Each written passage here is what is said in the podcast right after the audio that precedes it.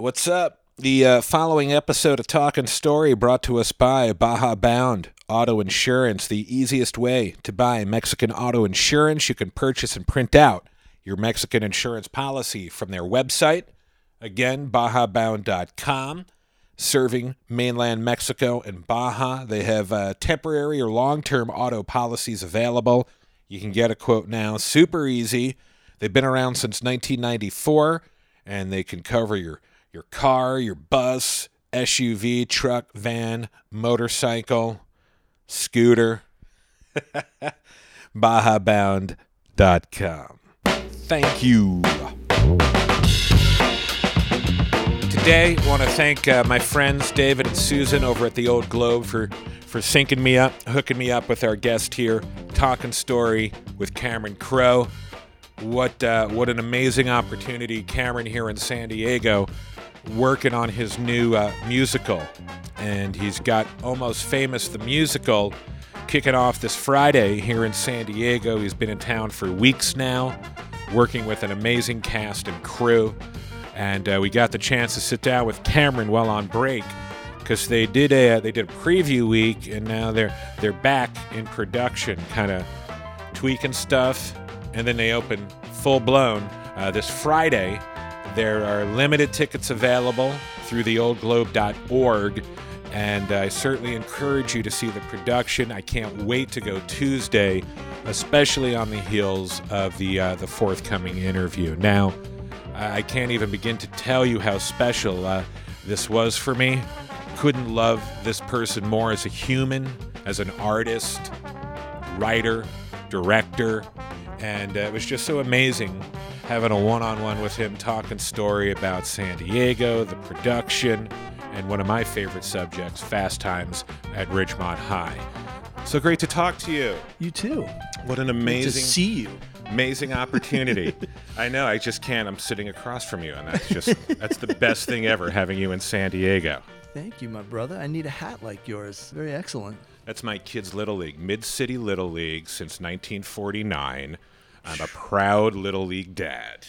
As you must be. Proud. When's the next game? Uh, actually, we're on break right now. We couldn't do fall ball, so we're going to be doing spring next year. But we took a break after a tremendous run in Mid City. We had an undefeated season, a first in the league's history. Wow. Or at least I'm claiming that. Whether or not it's true, I really don't care. But it's not about me. It's about you and having you back in San Diego, and that Thank makes me so happy. What is it like Thank being you. back? Let's start there. We were working on the play in New York for a while, and then uh, thanks. It's like you you um, you're in that world of like uh, Broadway shows and stuff, and it's a whole new kind of environment for me, for sure. The actors are different, and that world is different. So we were kind of building the play in New York, and then at a certain point, okay, we're all going to move to San Diego. And I went to LA for a night, and I like got some clothes and drove here. It was the greatest drive. I pull off the freeway and into downtown, and it was like, this is where we belong. This is this it. is where it's gonna really come to life. Really? And I haven't lost that feeling. It's just like living in downtown where I used to live, where I grew up, building the play here, passing my old place on Sixth Avenue every day. It's just like it's a root system that's still strong. It's Did you tap right back into it? Like you were a Right back into like it. You sit down and you pick up right where you left off Yeah. at the city. It's it's amazing. It's like I heard uh, "Mercy, Mercy Me" Marvin Gaye on the radio as I passed the place on Sixth Ave where I first heard it, and then like went to hang with the cast at New News where I used to like Oh my god, just like try and ride my bike and deliver papers and stuff. Anyway, it's it's like the perfect time to like reconnect with all of this because the, the almost famous as a story is such a tribute to San Diego, my mom, my dad, my sister, and the music that we fell in love with Yeah. on these streets. That's so incredible. Yeah, I mean, I met Lester Bangs at Seventh and Ash. What is that? A mile and a half away from here. It's just like it's all in the same vicinity of the Old Globe Theater. It's cool. And it must be just mind blowing, right? It's I mean, mind-blowing. seriously. but not a lot has changed, and then a More lot scooters, has. more scooters. way more scooters. Of course, Petco being like right around the corner from where we're staying. That's new. That's a trip. That's a trip. Petco Park is really great to hang out in. But the the thing that San Diego always represented in terms of music is still the same, which is like bands that come here are relieved to not be in LA Right. It's so true. and they're happy here. Yes. Audiences are great. And when the bands play here, you could feel just the weight drop off their shoulders. We would not be having this conversation. I would I would probably be in your life somehow because you're awesome. But we wouldn't be talking about this for sure if it, if it didn't happen in San Diego because Yeah. I wouldn't have gotten the interviews that kind of created the basis for the whole almost famous story or, or even like my career as a journalist. And It's that because- started when you were obviously a teenager. Yeah, I was 15 knocking on the backstage door of the sports arena. And, and I really would like you to tell the story as obviously it relates to the production Yeah, here, yeah. but so many of our listeners don't really know, or maybe they're even new to San Diego. Yeah. So you grow up here, you live downtown or in kind of the, the Yeah. Bankers Hill downtown area. yeah, yeah, Where yeah. do you go to high school? Went to high school at Uni High, which is now part of USD. Yep. um, lived by Fashion Valley in Friars Village, and wrote all the stories and everything for Rolling Stone. You know, the, the stuff that got me into Rolling Stone there. But the amazing thing was, the bands that were playing San Diego were kind of happy to have a young guy that loved their music Right. with a tape recorder. It'll never, it'll never show up in L.A. or New York where it matters. It'll Right. just stay in San Diego where it's cool. And I could say stuff that I probably wouldn't say on those bigger radars. Absolutely. That's amazing. I went to the Civic Theater. It was so great. Civic Theater looks exactly the same way. Had my first date at an Elton John concert there. It was a disaster, but the place is still the same. And and I had gone there. I went there like seven months later to try and get an interview with Kris Kristofferson, and uh, and he was like.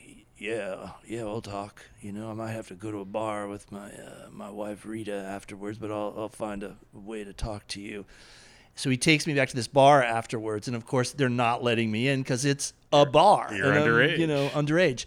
So he sat out in these big lounge chairs, these red leather lounge chairs outside the bar, and gave me this great interview in which he said, I'm recording this new album with Bob Dylan. It's kind of a secret. It's down in Mexico, and we did this recording. I left that night and like wrote Rolling Stone a letter saying I have an interview with Kris Kristofferson where he reveals there's a new Bob Dylan album. Oh my And that got me into Rolling Stone for the And that was time. it. That was yeah. your it. But I, you know, San Diego is just filled with magic for me and stuff like that. And when did you leave? Do you remember when you actually put San Diego on the rear view? Yeah, I was uh, I was 18 and uh, met a woman that I really liked. It was like my first girlfriend, Always. and she lived in New York, so I went to stay with her in New York. Sure. And my parents freaked out, and you know, I would come back. That's what freaked your parents out, not going on the road with rock bands, moving in with the girl in the city. Chris, you know, I I must say when I came back from touring with Led Zeppelin, I just said they are really nice young intellectuals. Mom, Yeah, very nice really guys, happy. real kind. She was teaching at City College, so I was like, these are the kind of people you'd run into at City In College, the arts Mom. programs, the drama kids. In the arts program. She, of course, there, there was no Hammer of the Gods book to read, so she couldn't say, "Tell me about the Edgewater Inn incident." wow. No, The shark. No. I'll never forget it as a kid. Yeah. Yeah. It's, it, it it was it was a um, a great time where all the radio stations were cool to listen to and the the city felt musical to me and Yeah. still does. So as it relates to almost famous on the big stage, the, the obvious, what's that like for you taking it to a different medium? you know, musical theater was always something that I was aware of, and and uh, we used to watch plays when when I lived here as a kid. My my parents like would take me to plays at the Old Globe and see Shakespeare, and I'd Sure. fight it like hell. I wanted to like going to church or something. home. Yeah, it was like going to church, and they were like, "One day you'll brag about seeing Shakespeare at the Gotta Old Globe up. Theater." I'm like, I'm never gonna brag about seeing Shakespeare at the Old Globe Theater. And here we okay, are. Every day, Chris, I brag about seeing Shakespeare. I don't remember much, but As actually, I remember the actor Christopher Walken was playing in something at the at the Old Globe Theater when we were living across the street, and he would always be in the laundry room What? washing his stuff. And so, like after Pulp Fiction came out. My mom was like, "That's the guy that was always washing the in the laundry after hours." I'm like, "No, that's, That's amazing. amazing. That's amazing. Um, it was amazing how San Diego ran through the later stuff too, even after I left home. So uh, we would always write about Pearl Jam, and I, Right. I became friends with the guys in Pearl Jam. And Eddie Vedder is such a San Diego dude, you know. Seeing him this weekend at Ohana. Well, we always talk about the sports arena and you know shows that we saw at the sports arena, the Who at the sports arena, and stuff like that. And he said to me, like one of the last times that that I talked with him, he said, "Man, if they ever try and take down the sports arena, we gotta really just get out there and petition and do everything we can." and I heard recently that there's only a few years left for the sports yeah, arena. they just got the rights to it just within the last couple of weeks. The sports arena is going to be done. I don't know, Chris. There's a storm coming there. Bring There's a storm coming. I'm not afraid. I must say, It's forgive me, it's magic. It is. One of the first concerts I ever went to, which is kind of referenced in the play of Almost Famous, was the, you know a near riot at the Sports Arena when the Who played, and Pete Townshend came out with this crown in a silver jumpsuit, and he said. Hello, San Diego. It's a wonderful thing to be here to play in your effing trash can. Yes. So I always think of that every time I see the sports And that was arena. the 70s, and it hasn't changed. Early since. 70s, the trash can is looking good. What is it from your opinion? You know, you've seen every band under the sun and probably in every venue on the planet. You have. What is it about the sports arena to you that that is so special? Because I've heard artists before say they love playing that room, Yeah. dating back to the time you're talking about. What is it about that room? It's really a great question. Some places just hold the memories, you know. Some that it? places just just you can feel what's happened in that room. It's funny you say that because I just got invited to see last, and I didn't go to see Guns N' Roses at the Palladium. Yeah. And then I found out the ticket price. I'm like, nah, I'm good. and but the re- real reason was I was like, because I saw them at the Sports Arena Yeah. and Soundgarden opened, Oh and I will my never forget those two shows Yeah. back to back. They're they're in this bank that they'll never leave, and they don't need to be replaced. I'm with you. They're they're still in those walls. Same I with you it. too in that venue. man. It's crazy. Uh, I won tickets to see Elvis Presley. Oh, you went as to a one of those little shows? kid. So I went to the 70. That's uh, the first time I got to go to a concert. I got to talk my parents into letting me use the tickets I'd won on the radio. What? They were like, "It's a surprise concert. Call to Those are win the legendary tickets." shows. It was 70. He he did a Richard Nixon impression on his back. Uh, all I I just remember from that night, it's like Elvis is feeling loose tonight. but like when we came there to shoot the the concert scenes in Almost Famous, Jason Lee. Remember, he was standing on the stage. He said, "I can feel stuff in this room." In this and I'm building. like, "Yeah." Elvis was on his back imitating Richard Nixon where you're standing. Oh, like, that's amazing. I can feel it. We took the cast of the play there I heard. A couple weeks ago, and it was like it's just as vivid. It's just a place where the spirit of what really matters in music feels intact. Yeah. You know, and it's not a nostalgic thing. It's just like I don't know. Some sometimes there are places that, like the Palladium in L.A., that just it they just elicit passion, Completely and that's the sports concur. arena. I got to tell you about the play. The the the thing about the play that I always thought because people had asked me if if they should do. I've never done a sequel or anything. I'm Right. honored that they ask, but like a lot of people would come and say, "You should do a sequel to Jerry Maguire." Right. You should do a sequel to Say Anything and stuff. And all of them. singles, Fast Times. Where's everybody today? I've gotten that A many million times, times. and it's just there's there's a thing when you're a, when you're lucky enough to catch something, lightning in a bottle or whatever. John Cusack at that point in his life, or Cruise at that point when he was playing Jerry Maguire, you kind of feel like, let's let it be. Let's not let's not try and pretend that there was more uh, as Yep. a business venture because it wasn't. I'm sure it's tempting sometimes. Not really, because I, I would have to write it, and then you're the then you're the guy in the room going, "Why am I doing this when I'm real happy with the movie as it is?" Right. Something about Almost Famous, though, people love the feeling. I love the feeling that the movie has, Agreed. and it, it it happened. It was a combination of those people, the cinematographer, just being the right time of life to to kind of want to celebrate that. And we had just made Jerry Maguire, which was a hit. Nobody really expected it would be a hit like that. So I felt like I got one credit line. I got Yeah. one thing I can do. that they got to say yes to, and that was Almost Famous, which was our little love letter to San Diego Yeah. and music and family Biopic. and it caught something. It's the only movie people ask me about when I go out or something. What do you think it is about it? Because I have theories. It's but a I'm- feeling. I want to hear your theory. People say to me all the time, like I showed it to my kids because I wanted them to feel what the music made me feel, and not just as classic rock that you hear on the radio or in restaurants or in, you know where uh, everywhere commercials. This is what it really felt like. It was a community and it was a feeling that you were understood in this music and that you would go to a place and see Lynyrd Skynyrd and you would feel something that gives you chills to remember today.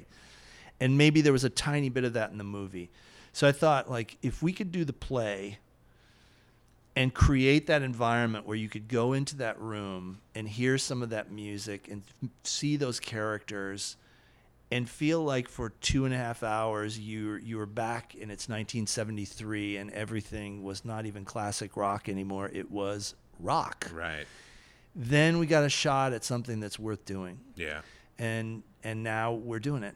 And, and that was my bit that across generations that it had this communal vibe. And how many movies do you go to where the people are singing in the theater together which is much Yeah. like live theater Yeah. so for me it was the, it translated perfectly thanks beyond that and i was thinking about it as i was driving over here is just what is it about your films and your trajectory that i've connected with as a male over the years and i think it did end with almost famous but i think of the protagonists in all your movies and i just always appreciated the fact that they weren't these dumb dudes who were super alpha Yeah. and the guys who just go into a room and degrade women Yeah. and and the day that we live in today, you were doing stuff that was so outside the box when it came to the male protagonists Yeah. that those are all the men we're trying to be in 2019. yeah yeah And that's the guy I related to when I was a kid. Yeah. Now it's the type of person we're all trying to be today as Yeah. adults. I don't know if you I see I love that, what you're but- saying. I, I gotta say, being a little guy, there was a there was a guy I met, and uh, I I spent a lot of time with this guy at the San Diego Sports Arena. As a matter of fact, I loved his band, is Ronnie Van Zant and Lynyrd Skynyrd. And to me, Ronnie Van Zant is as good of a symbol of how to be a man as anybody I've ever met since losing that guy was a huge loss for music and for life. He was a great man, great with women, great with his band. Got nuts sometimes trying to keep those dudes together and moving forward, happens. but in the best, most noble way. And I, I when we put Simple Man in the play, I was the happiest guy in the world because I just want to tip a hat to Ronnie any chance I get. So you know, there's a million books about you know silly behavior from rock stars. I remember Ronnie.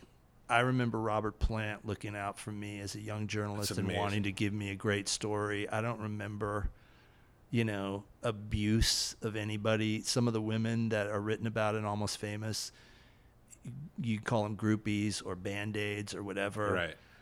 they were like sisters to me in a way, helping me to get these stories. So, like, for every exploitive, predatory rock star story you hear, I was there and I didn't experience it that way. That's so It, amazing. it might have been that there and definitely was. Wasn't my experience. And Yeah. this is an autobiographical story. So I wrote about the people that matter to me. And, and were you able to thread a lot of this music into the production here Yeah, at the Globe? and new music Yeah. by Tom Kitt, uh, who's just super cool, great writer. He's like a Brian Wilson of of theater, you know. So he's just got all kinds of sounds coming through. We were just working on something that was kind of channeling Pete Townshend and. I don't know. For a music fan, it's like Disneyland. You know, just like the the most fun weekend blast, having a musical geek out or something. That's what it's kind of been putting the stuff together. Well, as a fan of yours, uh, you know where we started. I can't tell you how excited we are to have Chris. this production here and you in the community. It's it's Thank next you. level. I really wanted to talk to you about it because it's it was it was the only choice because they say to you, well, you can play in Atlanta, or you can do- something over here, or they have great shows in Oklahoma City, or you can go to San Diego. I'm like, You really asking me that question? Because Yes. it's San Diego Come or on. nothing. It's got to be because then we just can go home. Exactly. And I can't wait to see where it goes from here, much like you. Thanks, brother. It's going to take off from here, just like Cameron Crowe did at 18 years old. All right. Before I say goodbye, this is my last question that I'm saving for the end. Cool. My listeners know that Fast Times at Ridgemont High Mm-hmm. is my favorite movie of all time. Life changing movie. It's often quoted, drops, the whole trip. It's just, it's it. I don't need to explain it to you anymore.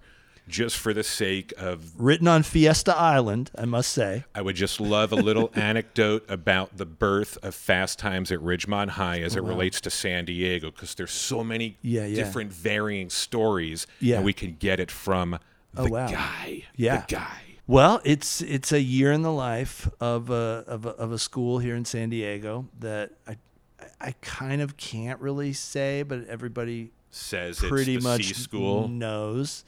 Um, but they were kind enough to let me hang out there for two semesters. And this Fast Times is really like a story about stuff that I saw, felt, heard, people I met. And um, the funny thing was when when I my mom skipped me a bunch of grades, which is present the almost famous story. So it was really like a senior year that I never had. And I went to Disneyland, I went to prom, I did all this stuff that I had not been able to do the Because you were on the road with bands. Yeah, I was, you know, having this amazing life, but I met, luckily as a journalist, it was an amazing opportunity to meet the bands I loved, but I, there was a part of me that was always like God, I never got to go to prom like my sisters. Right. Really had a blast doing all that. So anyway, so Fast Times is this fun opportunity to kind of like go back and do that and see what was happening in in. Uh, forgive me if I'm going on too much, but writing these profiles of bands, you're going to concerts and there, there's like twenty thousand people in the, in the arena and whatever, and and there's a part of you that goes like, well, their stories are going to be as good as the band. Yep.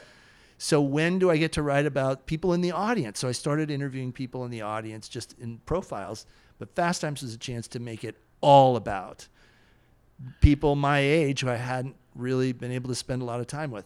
So the point of it is Fast Times was like real life is the best writer.